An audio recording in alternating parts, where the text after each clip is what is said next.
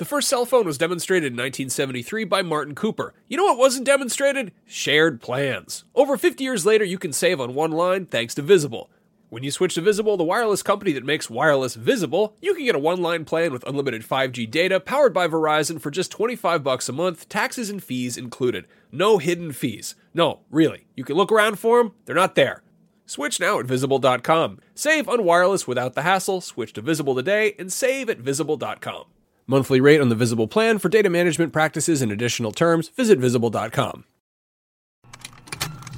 Contained herein are the heresies of Radolf Burntwine, erstwhile monk turned traveling medical investigator.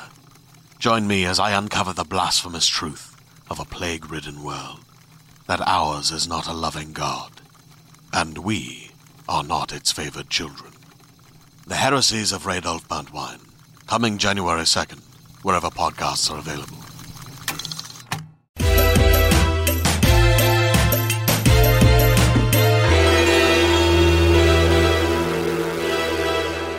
Beyond and hello, everyone. My name is Jonathon Dornbush, and this is episode 596 of PlayStation, our PlayStation show. I don't even know what I'm saying anymore. Podcast Beyond. It's been a week and it's only Tuesday. That's uh, right. My name is Jonathon Dornbush. I'm joined this week by Brian Altano. Brap brap. Thank you so much for being here, Brian. Of course. Uh, for those who are watching, you may notice, and for those listening, you may also not be hearing any other voices. Uh, that is because Max Scoville is on vacation Mm-hmm. this week. Uh, Lucy O'Brien unfortunately had to drop out last minute. Uh, it's a very busy week here. And surprisingly or not, uh, the rest of the office is very, very busy for being pulled into a room at the last minute. They have a lot of work going on. That's right. So we'll, So- we'll do a classic podcast beyond very intimate two man yes. two man talk and about PlayStation. And what there is to talk about, boy, the world of PlayStation is just ablaze. After their tremendous E3 presence, They- it's hard to come back. I mean, but th- yet they continue to go. Yeah, yeah, yeah. More announcements, more big reveals. No, it's really quiet out there right it now. is. Um, but before we get into all of the news we will talk about and some other stuff, uh, first one to say if you didn't listen to last week's episode or have and just need a reminder, uh, unfortunately, we are not able to do a live episode 600. Uh, I know we've been talking about doing something, and unfortunately, the timing just didn't work out. Uh, putting all that production into place, unfortunately, just couldn't come together. Uh, that said, we've been talking about it. We are going to be doing an episode 600. Don't fear that. Uh, we are hopefully putting some fun plans together. I think it's going to be a really fun episode. Yeah. Uh, we're definitely going to try to involve as much of the community as possible. I'll probably have more to say on that to how to involve all of you next week. Um, but yeah, very excited about that. Also, want to say thank you to everyone who's been tweeting rutabaga at me over the last week. If you know, you know, and if you don't, go listen to the drunk episode of Beyond on your current uh, podcast feeds. Wow. Yeah, I missed Yeah. that one. Uh, you'll understand rutabaga. Yeah, unfortunately, we were on the last night of E3, and it was kind No, of it was totally crazy. cool. Yeah. We we flew out of town. E3 was um it was a lot. It, it was a lot, and we are going to talk about how E3 was for you because we haven't actually gotten to talk about that. Sure. Yeah. But first, there are a few small news updates that I did want to touch on very briefly. Sure. Um, there's not much, but we'll try to go through it. The first thing that I'm going to bring up is that there is a new patent from Sony about faster loading times. And uh, people may be wondering, unfortunately, the laptops we have currently in the podcast room don't have our soundboards on them. So I don't have the crunch jingle for you. Brian, could you give me a good crunch? Crunch. Thank you for that. Um, so there's. I forget how the whole thing goes. We've heard it so many times now. There's the the kids extra, screaming extra. Read yeah. all about a crunch. People keep asking me if I'm going to pay that kid. I don't know who that kid is. I don't know at all. We'll we'll buy a newspaper from him tomorrow. Yeah, hopefully that'll give him 25 cents. But anyway, Sony has patented a new technology that will help remove loading screens from games that use it. The patent titled, quote, System and Method for Dynamically Loading Game Software for Smooth Gameplay, rolls right off the tongue, describes a technology that loads in data in advance in order to prevent load screens. The patent explains that the system can monitor the player's character and use this information to load in new areas in preparation as the player approaches them.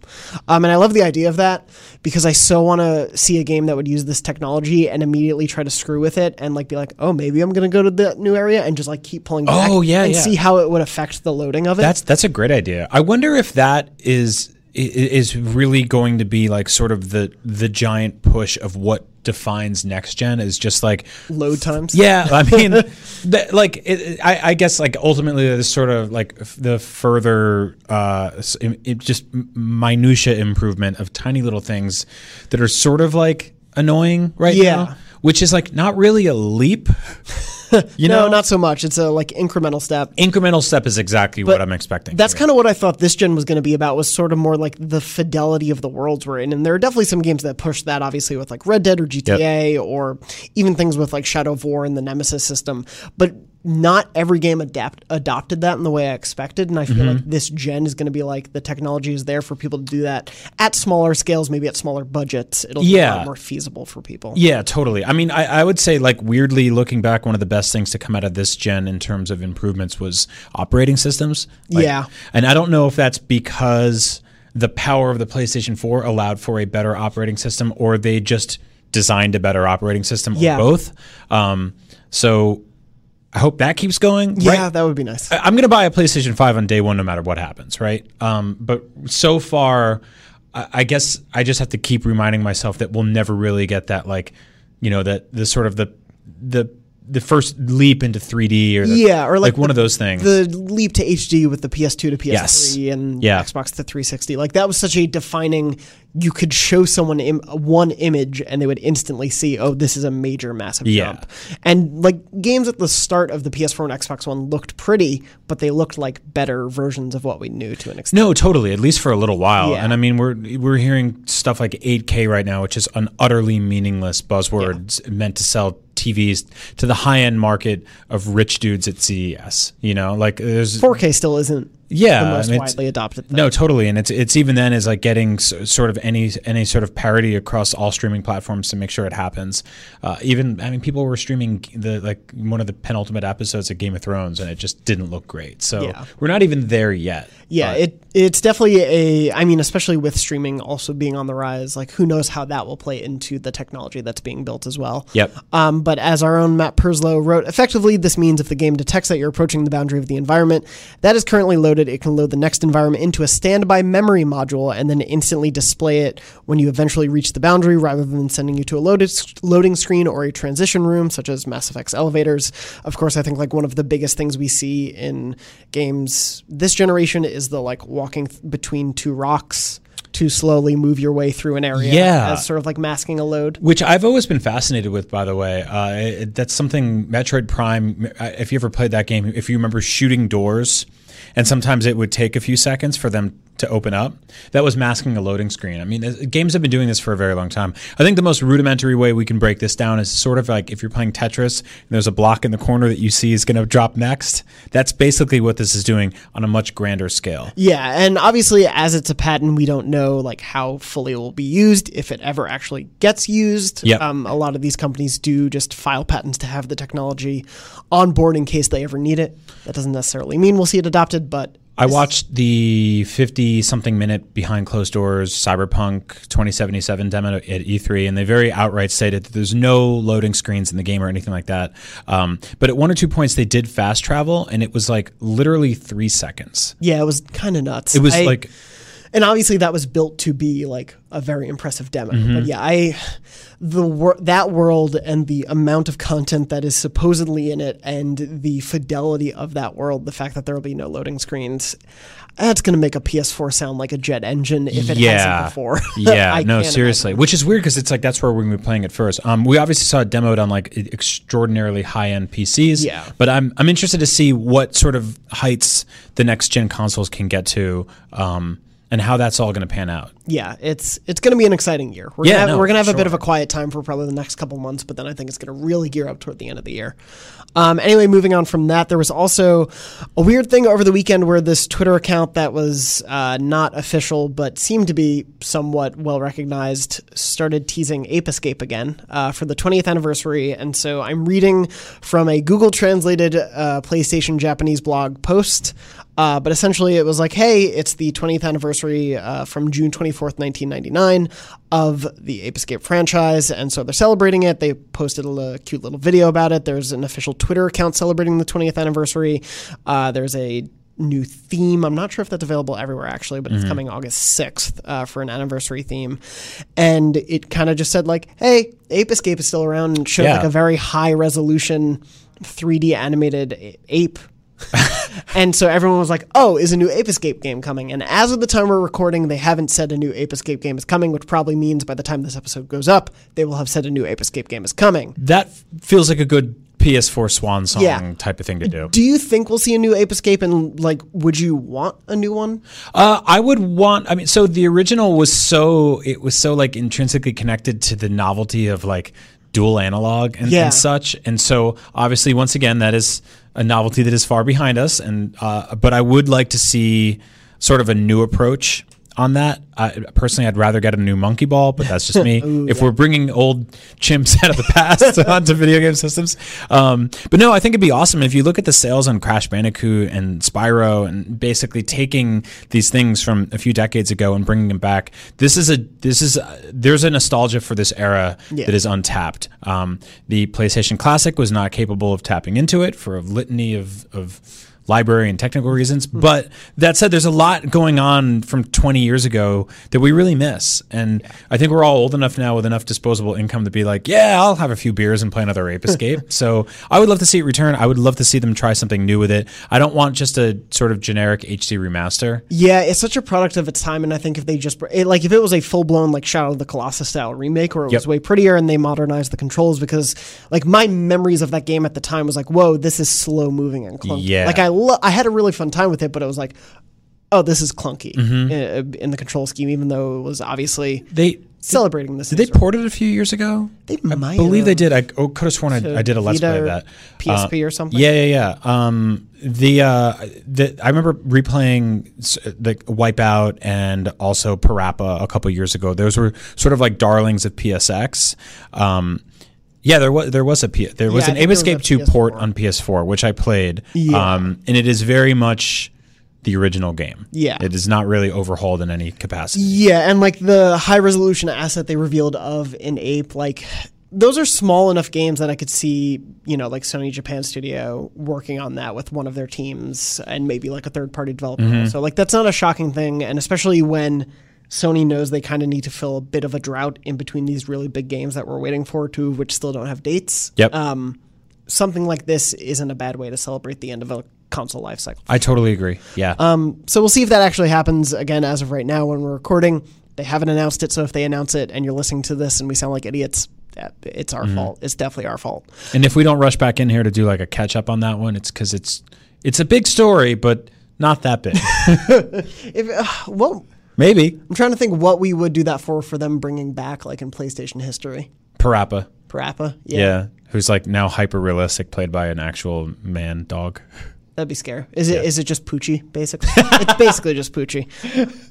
it's Eminem Anyway, from that. with ears. Uh, God. Uh, I wanted to move on from that to briefly mention we run these polls now on the IGN.com main page. Uh, and just briefly wanted to mention we ran a poll after E3. This was in the last day or two of which PlayStation, PlayStation exclusive are you the most excited for that's coming up?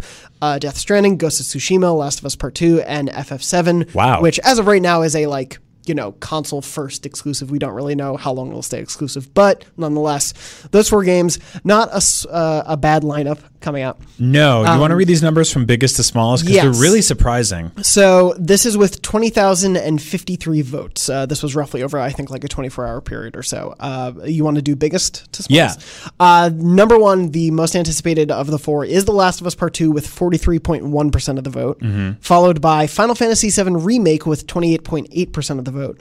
Ghost of Tsushima followed that with 14.8%, and then Death Stranding was last with 13.3%. It's crazy. I will say it's like last of four probably the most anticipated games. Like if we ran a top 10 most anticipated, I'd assume all four would be in there. Um, but for me, we were talking about this in the office, uh, Tom Marks and Jon Ryan and myself. I think the Death Stranding being last place sort of thing to me is because it's weirdly the most known quantity. As as confusing as it still is as a game, and we don't really know what the flow of that game is. Yep. It has a date. It's the soonest date. We've seen, you know, like 10 different trailers for it. I think people are kind of like, I'm either on board or I'm not on board. Yes. And so for the people who are not on board, the other three games either have huge nostalgia, huge pedigree to them. Like there's something, there's still an unknown or exciting quality. as much as it's still Death Stranding, we have no idea what the hell that game's going to be. No, I think you're completely right. I mean, it's like we we've seen the collector's edition. We know the release date. There's a the, Kojima like a, ten minutes ago tweeted out a, a, a trailer which was like a Japanese cut of last week's trailer with like an extended whole- you know all of that. yeah.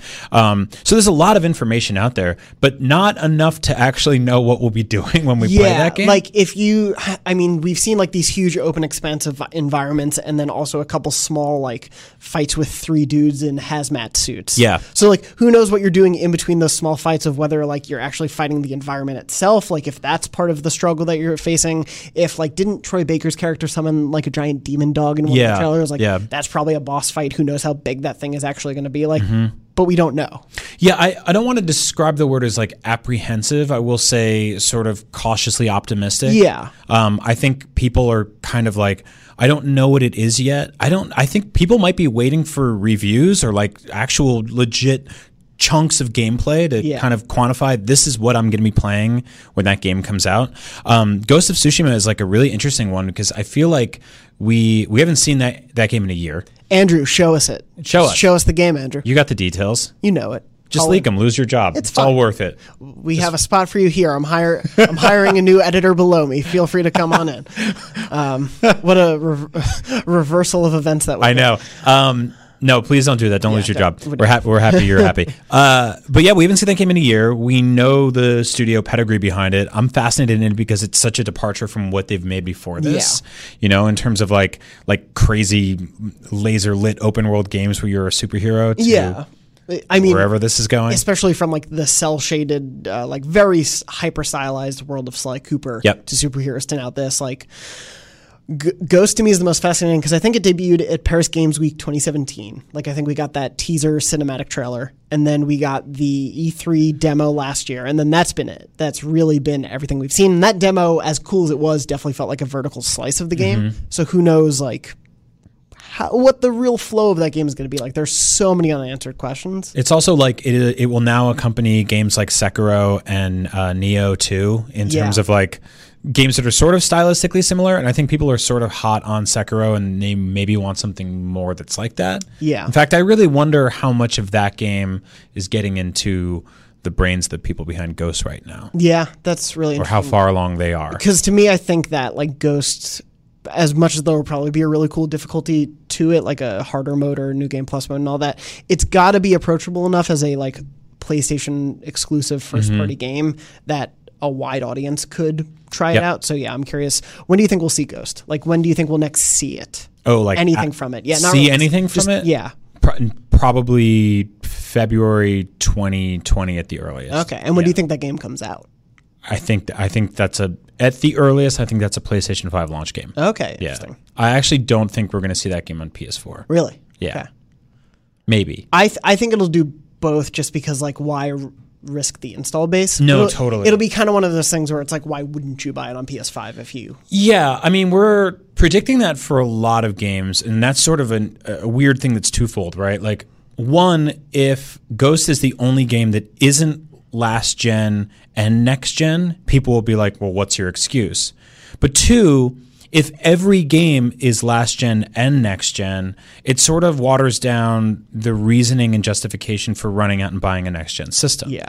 And so I think that's like a interesting that's an interesting sort of like problem. It's a good problem to have, right? Like there's stuff like Cyberpunk. One of the things I thought about the other day, which is hadn't even dawned on me before, but like Rockstar is going to put out GTA 5. Or six? Oh, oh, you mean Five. GTA Five? They Oh, will yeah. put GTA 5 on PS5 Yeah. and it will in, be in the NPD for the top 10 for another a whole another 10 years. Yeah. I mean, yeah, unless they surprise us and do GTA Six in the next two years, yeah, there's no reason not to also bring that there. Mm-hmm. Yeah. which is insane because GTA Online is still Of course, like, it's such it's a huge, huge. thing. Yeah, and just drag and drop that audience over, get people to pay 60 bucks for it again. Yeah, that that bridge is really interesting to me because uh, there are things I think like Hori- all unannounced, of course, but like Horizon Two, God of War Two, um, and Spider Man Two, Yeah. which are all going to be PS5 only. I think Yeah. at this point, like it's pretty safe to say, but.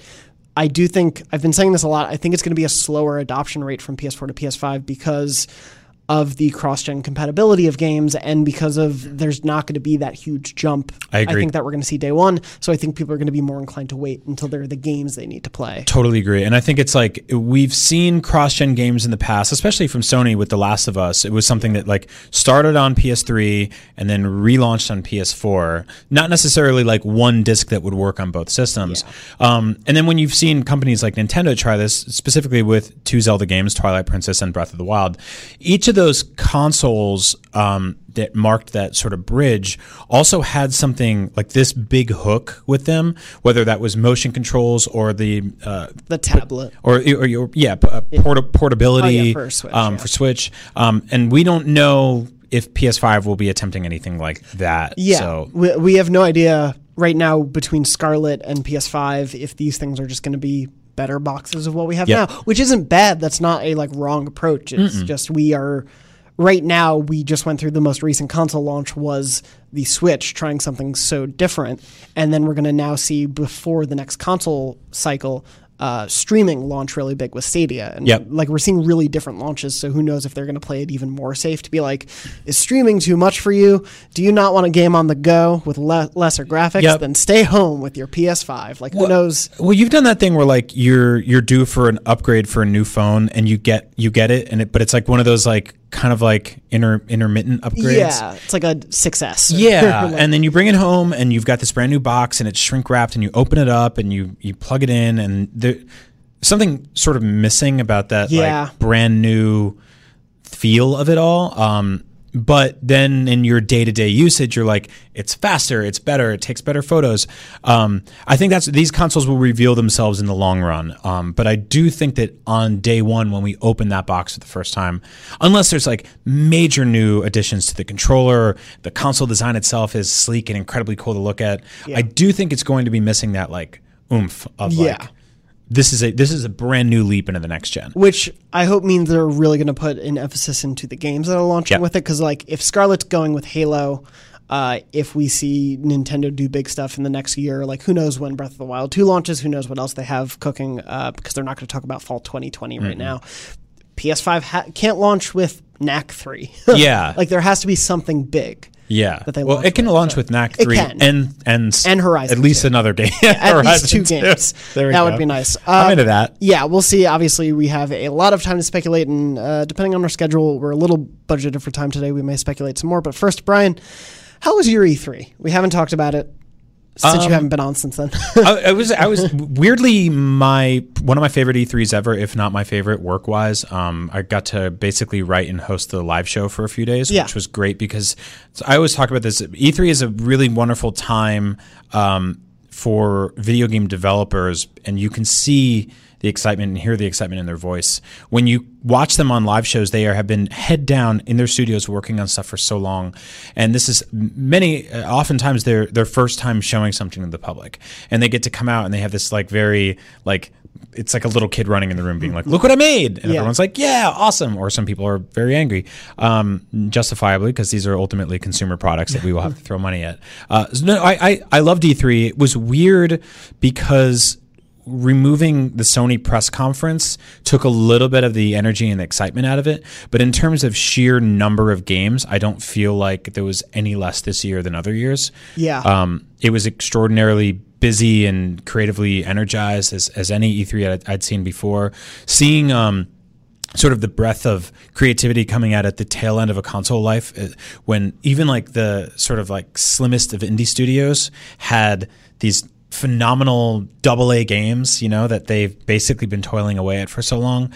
Seeing people sort of maximize the, the power that they could get out of these consoles. So it was a really energizing time at the end of uh, the lifespan of these systems. it's so. cool to see a bit, a little bit of the middle in the Yeah. industry come back. Yeah, I was I was thinking a lot about that. It's really important that that's made a return because um, for a while there, it felt like we were only going to get AAA games and indie games. Yeah. which meant that like big open world, you know, third person hero shooter MMOs, RPGs, and then like pixel art platforming games and then nothing in between. And then so I think we're starting to get more stuff like if you look at a game like, you know, um Hellblade or a Plague Tale. Yeah. Um and I'm like, "Oh, these are these are sort of like they're not open world, but they're not they're not completely linear. They're not. Yeah. There's, yeah. There's, there's a little bit more to their mm-hmm. scope and everything. I mean, like basically all of THQ Nordic's upcoming slate. Yeah. Like of a piece of that, where it's not 200 hour open world things, but it's also not here's four levels that you can play through in four hours. Sort of exactly. It's- yeah. I I was really excited about things too, like the Outer Worlds, Mm-hmm. where it's like, hey, this is going to be just a. It's like a Fallout, but it's 40 hours. Yeah. You you're just going to be able to play it in a reasonable time. I'm like that sounds wonderful. isn't that great? I like that. yeah. No, What- I like that a lot. What games did you? Obviously, I know you were doing a ton on the live show. What either there, if you got to go hands on with stuff, what did you enjoy seeing the most? Um, Jedi Fallen Order was one of the ones that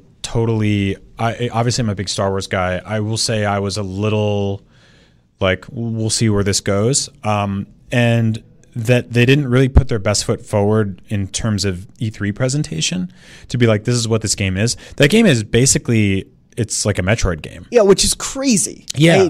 I, I watched EA play. I never got to see the behind closed doors demo, which they've released now, like the full 26 Yeah, minute that's up now. demo you can watch. But yeah, it's like there's a scope to this game I don't think Mm-hmm. we all realized. Yeah, the um first of all, Max and I played the demo and it started out I don't know if their demo did this, but our demo started off with this like sort of fake training facility where we had to go through waves of bad guys and those like cool K K2 SO droids. Um and basically learn the fundamentals of combat. And it gets gets a lot deeper than I really thought it would. Um, there's also the whole thing where you can kind of pray at these like weird fire fire pit areas, and it makes you kick into a skill tree where you can level up. Uh, a lot of people were really pissed off during the live show demo that they did, Yeah. where they got like a skill point and then didn't apply it to anything because people want to know where those go. I got to see that screen, and it's like it's dense and there's a lot of options, and that's really cool. But also doing that makes all the enemies respawn, so you can go back Oh, out and, and Okay. start start grinding again.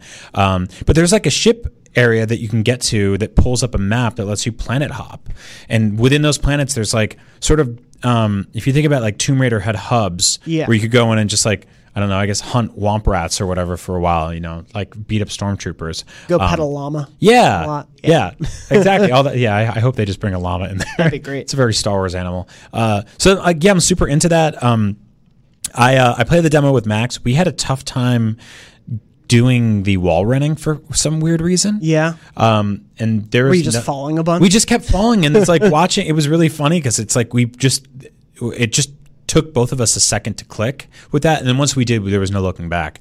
But there was like a five minute span where we were passing the controller back and forth, and we just kept taking this new Jedi hero Cal and diving him into a pit, and it's just the least Jedi thing in the world. Is like Well, it's like that 25 minute scene in episode two where Mace Windu just keeps trying to run off the Yep. side of a building And and he just keeps he's- falling. And then Sam Jackson comes back. weirdly would have improved that film. Yeah. Uh, no, so that was really cool. Uh, the cyberpunk thing is obviously super cool. Uh, I have some weird thoughts on that one because I think that like it's it is going to be a like that's going to be a tricky game to talk about because it's going to be offensive and problematic, but it's also I think that's inherently part of what the entire thesis of what cyberpunk is as a theme.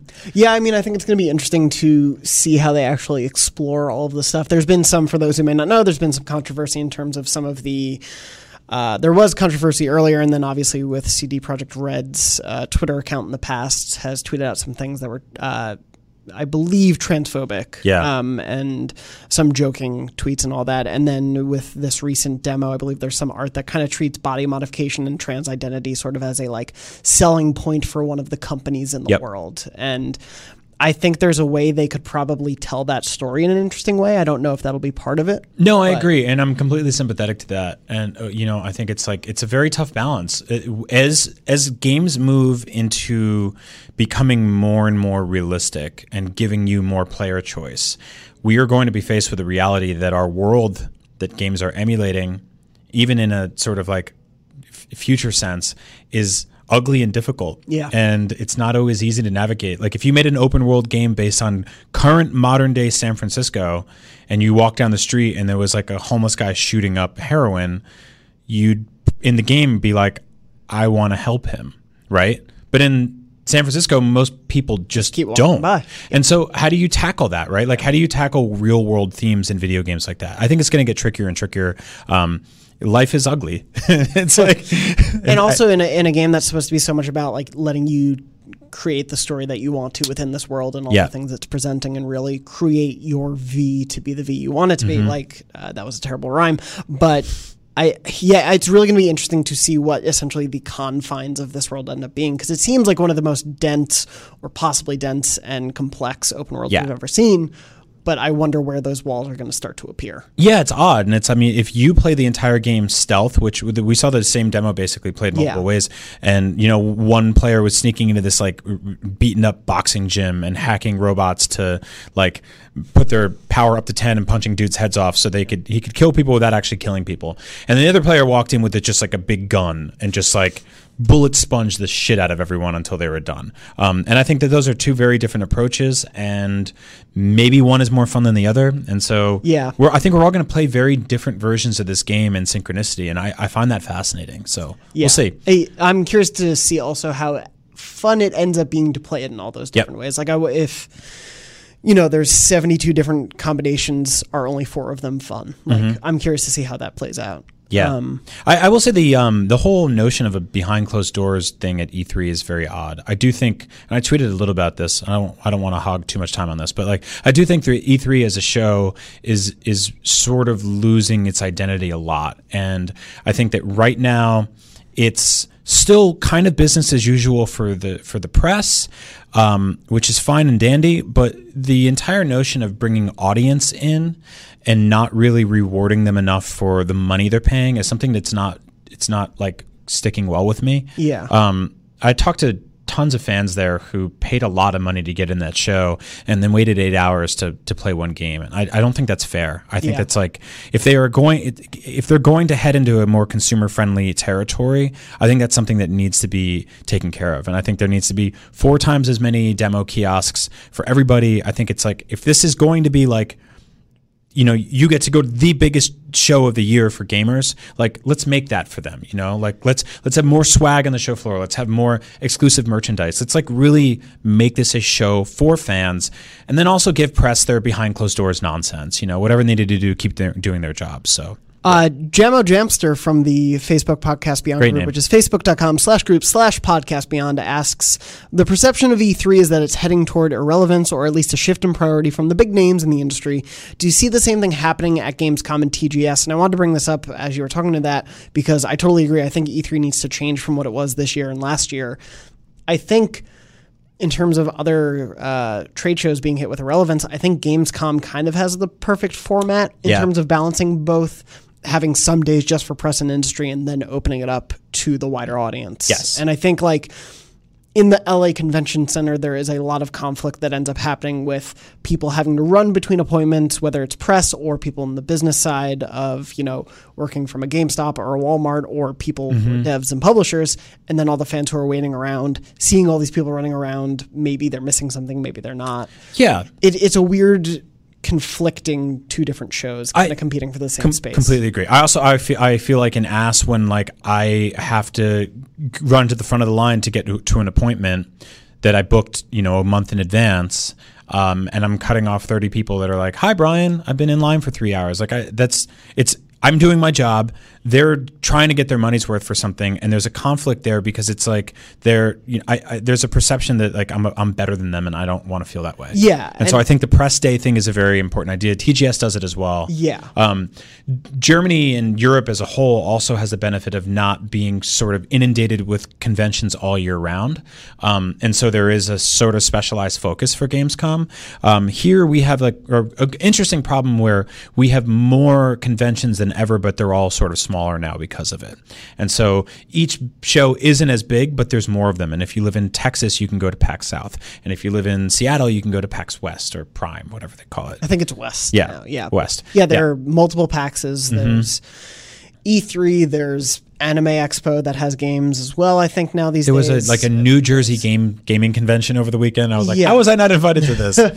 Uh, I think there was. I swear someone invited me to the Facebook group for it, but I think there was like a Kingdom Hearts con. Of course. before the game came out, like in Texas somewhere. Like there's just now it, there's 12 different Comic Cons every month. Like it's just kind of ever I almost I almost called that condom hearts, and I realized that's very bad name for a, a very show. different game. Very different game. Um, but yeah, I don't think the show is dying or anything. This is also like we are having conversations about the death of GameStop, the death of games media, the death of E3, all in the sort of penultimate year for consoles right before a brand new console lifecycle begins anew. I think these con- these conversations are they're valid. I think they're all a little premature. Yeah, Um, I mean, I, I wasn't a part of those conversations in the last console shift, but I feel like I remember a lot of people talking of like, "Oh no, the industry's going to go downhill Every time. new gen. It's going to be. Yeah. and, and, like, don't get me wrong, I think things are going to change a lot when it comes to conventions or Sure. we cover games and all of that. But I like,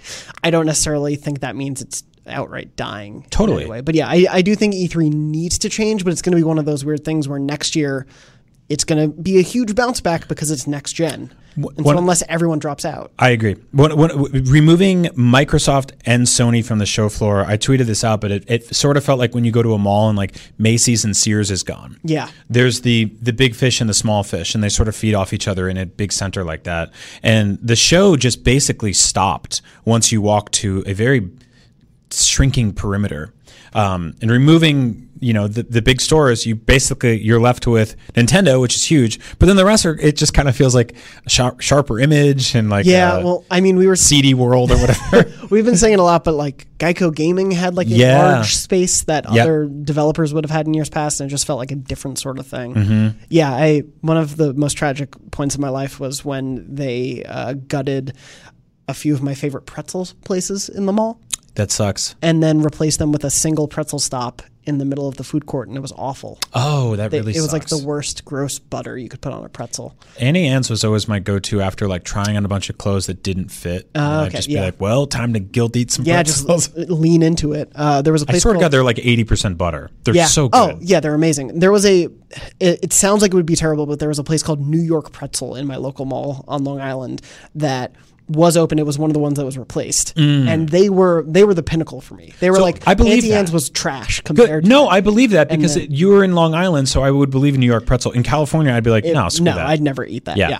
Um, Brian, we're I know we're a little short on time today. Sure. I do want to ask. So we have a few things we could talk about. Mm-hmm. Uh, I do also have a bunch of questions from the readers and listeners and viewers in the podcast group. Do you want to talk about uh, some VR stuff? Do you want to talk about what we're playing? we could save the VR stuff. Okay. Why, why don't we take some questions? Right, That's a let's good do time. that. Uh, the first Yeah, one I want to bring up. So again, all these questions Listeners. come from viewers, Watchers. Uh, yeah, they're uh, we call them readers all the time, but this is an audio show. I know. Um, Yair Donan from the Facebook group asks, Hey, baby. mostly for Brian.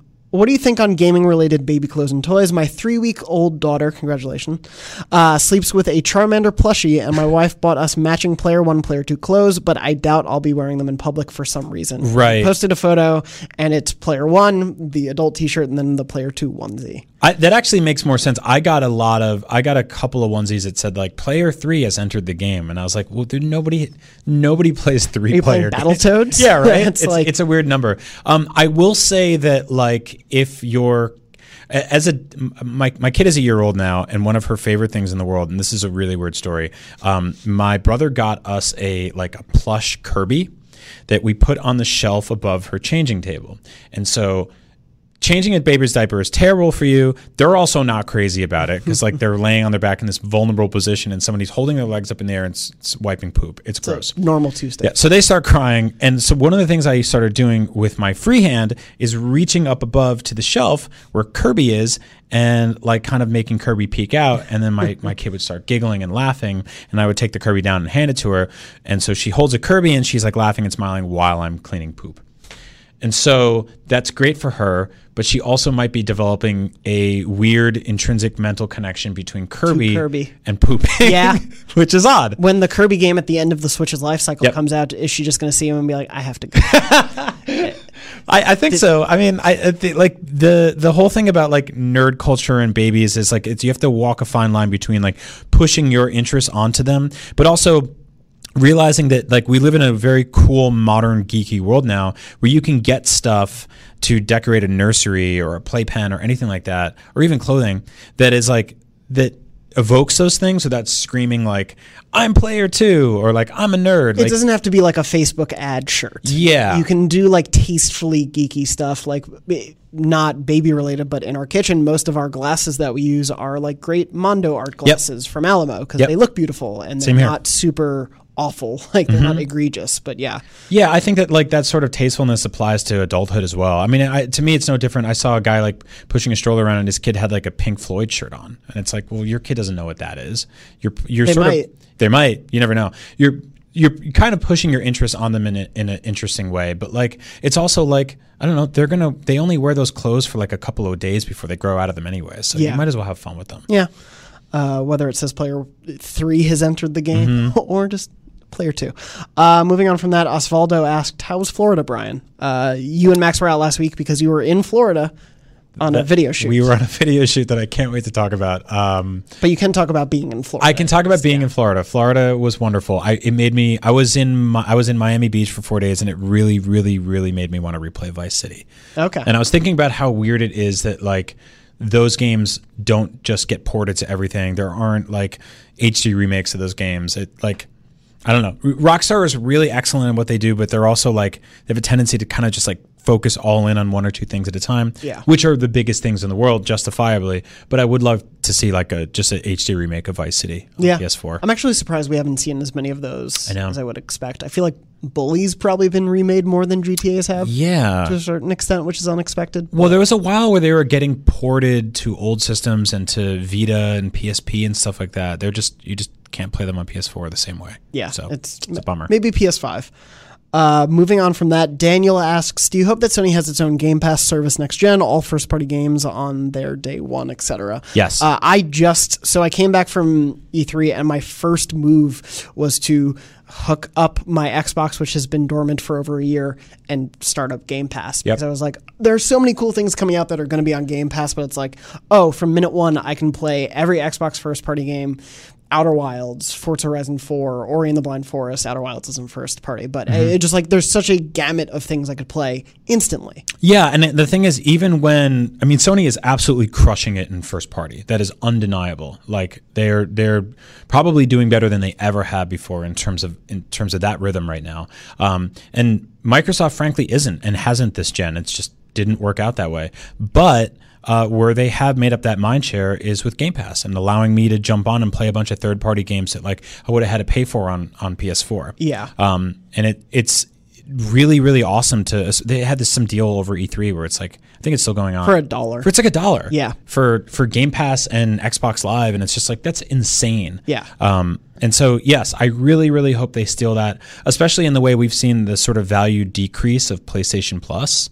Um, they need something like that. I think that rolling out with Nick with next gen would be really cool. It'd be so crazy to me for them to include first party games in, in their version of a Game Pass, but I can't see not including them. Like it's one of those things where it's like they love to tout, and rightfully so because they do well. But like the sales of God of War, the sales Yep. of Uncharted or Horizon, which as a new IP and all that, and to be like it had five million downloads mm-hmm. is a bit of a different thing. But I guess you could also directly correlate. Hey, we got two million more Game Pass, whatever they call it, subscribers that month because of God of War 2. Totally. Like there's there's a give and take to it. Like maybe they'll do DLC, definitely in there, or things like that. I don't know. There's like a lot of options they could take with it. No, I totally agree. I I lo- I really appreciate. I'm like a total geek for like NPD and like Yeah, too. sales numbers and stuff like that. I've always been that way for some odd reason. Um, but the uh, the interesting thing that's happened this generation is Sony's been very transparent about that because they have a good story to tell, and Microsoft has very not been. Yep, they stopped reporting Xbox One. Yeah, so and long ago. It reminds me of like Netflix, where you're into a show and they just cancel it, and you're like, w- "Was it not popular?" And they're like, "No," and you're like, "Well, we didn't know that." Yeah. like we couldn't start a petition to be like, "Save it" or make a second season, like we could on, on a show on NBC when they're like, "Ratings are down, it's on the ropes," and the fans get together, like they did for something like Community or something like that. yeah, it, it, when they, especially when Netflix goes like 40 million accounts have viewed Yeah, that sex means- education. That means nothing to me. yeah. That that's like, oh, 50,000 cars drove by a sign that said turn right. It's like, Yeah. well, is that a is that a view? Yeah, I mean, that's basically what what. Facebook does, right? Yeah. They're like, we got 100,000 people scrolled past our video and I'm like, that's meaningless. They watched two seconds and then moved on. Yeah, and so I think yeah. I think Sony is happy going, "Hey, we sold 2 million copies of God of War in a day." I I wouldn't be shocked if they are resistant to doing a Game Pass. Like maybe they in uh, upgrade the way PlayStation Plus works with third party stuff, but are hesitant to do first party things,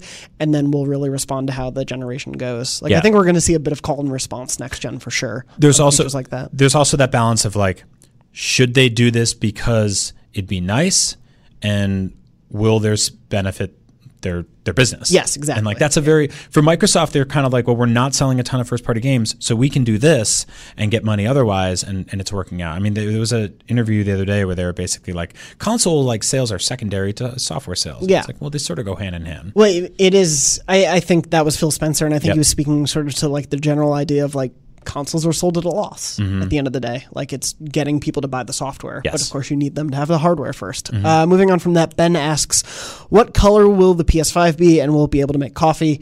Probably not, but that would be really nice. Um, black or white. It'll yeah, it'll be black at launch for sure. Yeah. I would guess. I wish it was white. That'd be cool.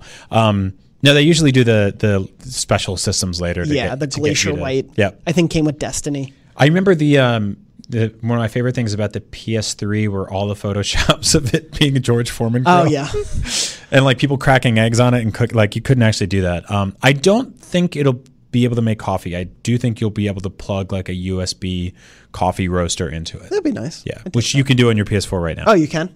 if you have a USB coffee roaster, if that's the thing that exists. it probably does. Everything is USB enabled right now. Exactly. Um, I know we have a little bit of time left with you, Brian. So when do you think the PS5 will be unveiled to the public?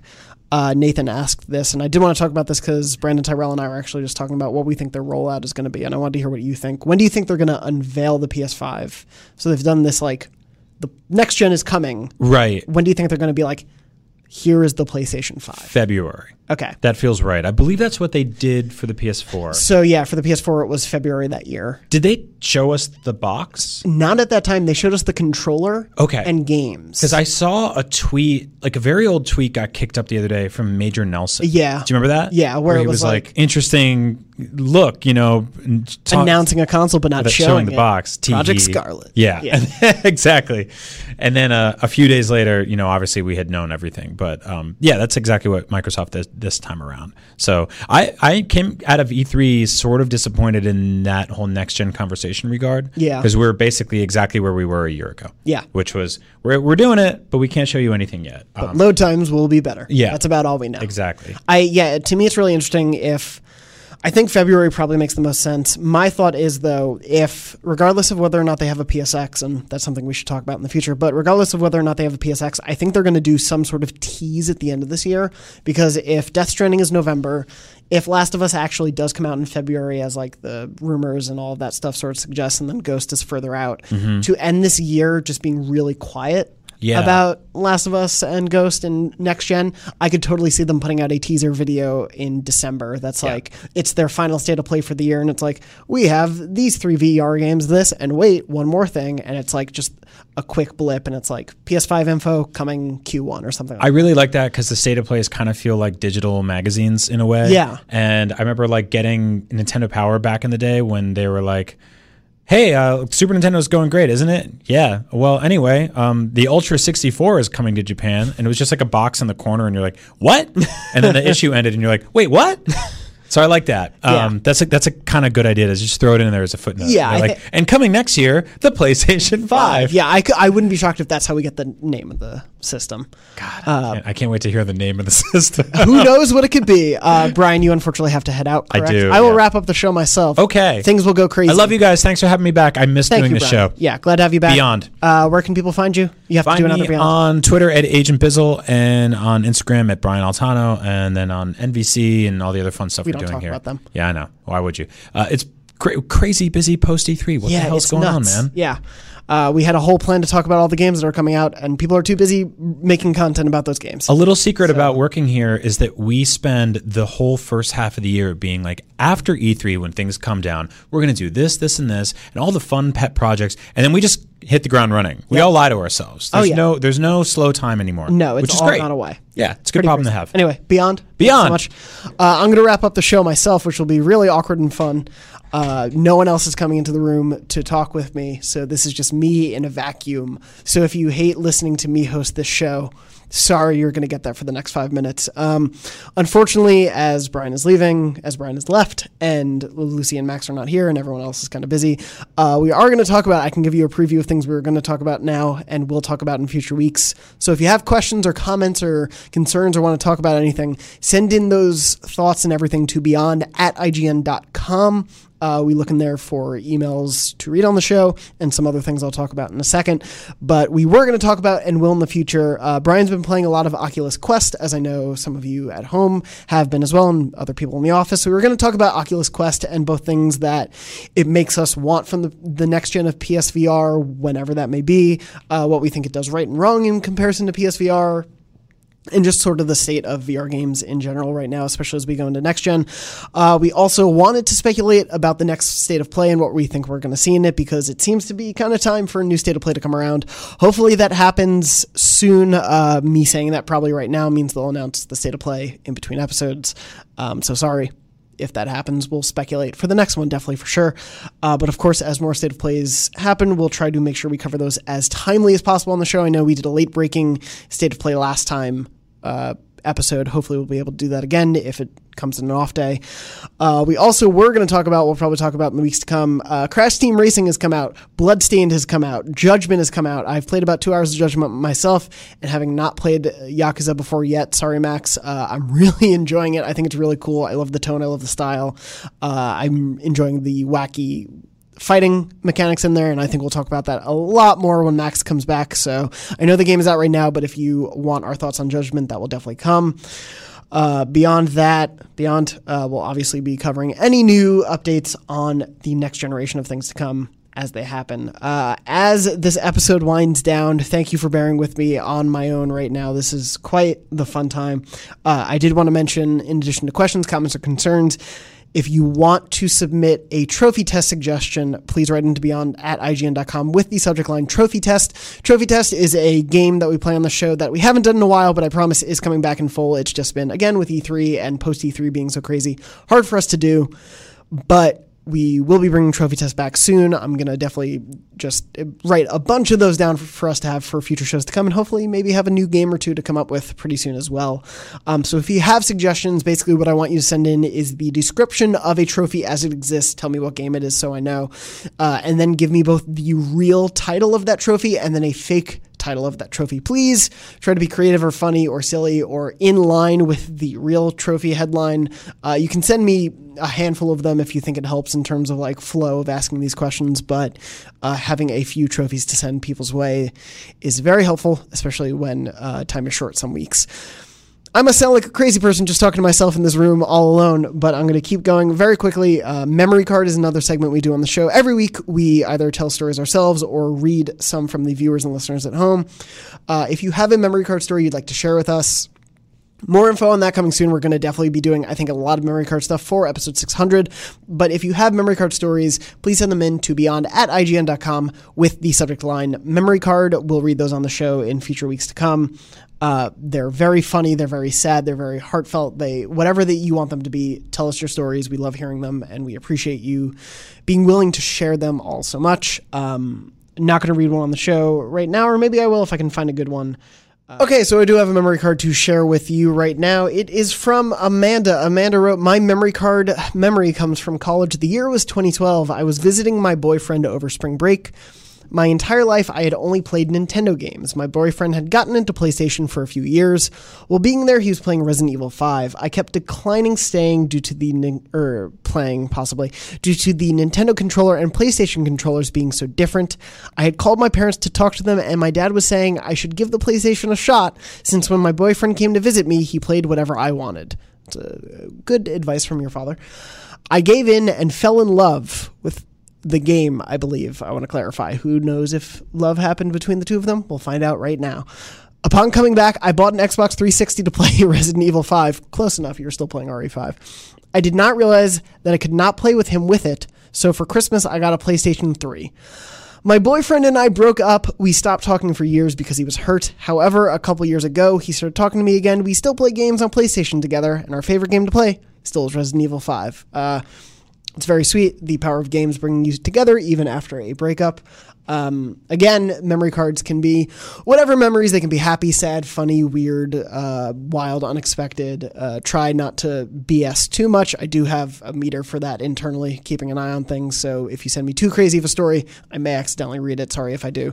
But uh, I really appreciate all of the like honest, heartfelt, funny, weird, whatever stories you've all been sending in for this segment. Um, I'm so glad it struck a chord with you games to me have always been about sharing experiences and talking about the things we play and the people we play them with and why all of that means so much. That's kind of the point of art is what it does, like how it influences us and in our daily lives. Uh, putting that back out into the world, I think, is a really beautiful, powerful thing. So thank you to everyone who has been doing that. Um, I'm not going to have the show go on too much longer with just me rambling to you in the microphone all by myself. But again, if you didn't listen, uh, Drunk Beyond, it's not a video show. Unfortunately, it is audio only. Uh, you can find it on any of the podcast feeds. It is around. It is a very fun two hour ish episode of wonderfully silly ramblings from the final night of E3 where we occasionally talk about games. I loved it. I hope you enjoyed it. Um, definitely the type of episode I want to do in the future yet again.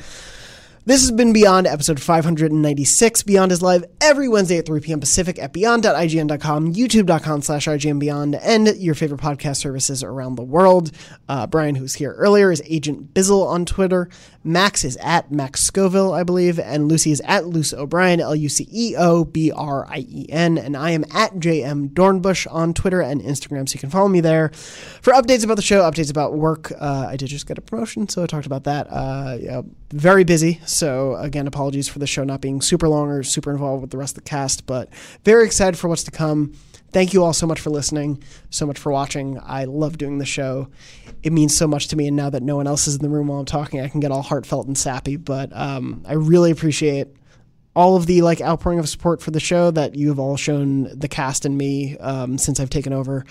I really appreciate so much. I know we're not at 600 yet, and I'll probably say things like this there, but uh, this show is such a weekly joy of my life to be able to do and put out for all of you. So thank you so much for supporting it, for listening to us, for rating and subscribing and all that stuff. Um, it's really a blast, and I hope you're all have, having a wonderful week out there. I almost didn't say the word having correctly.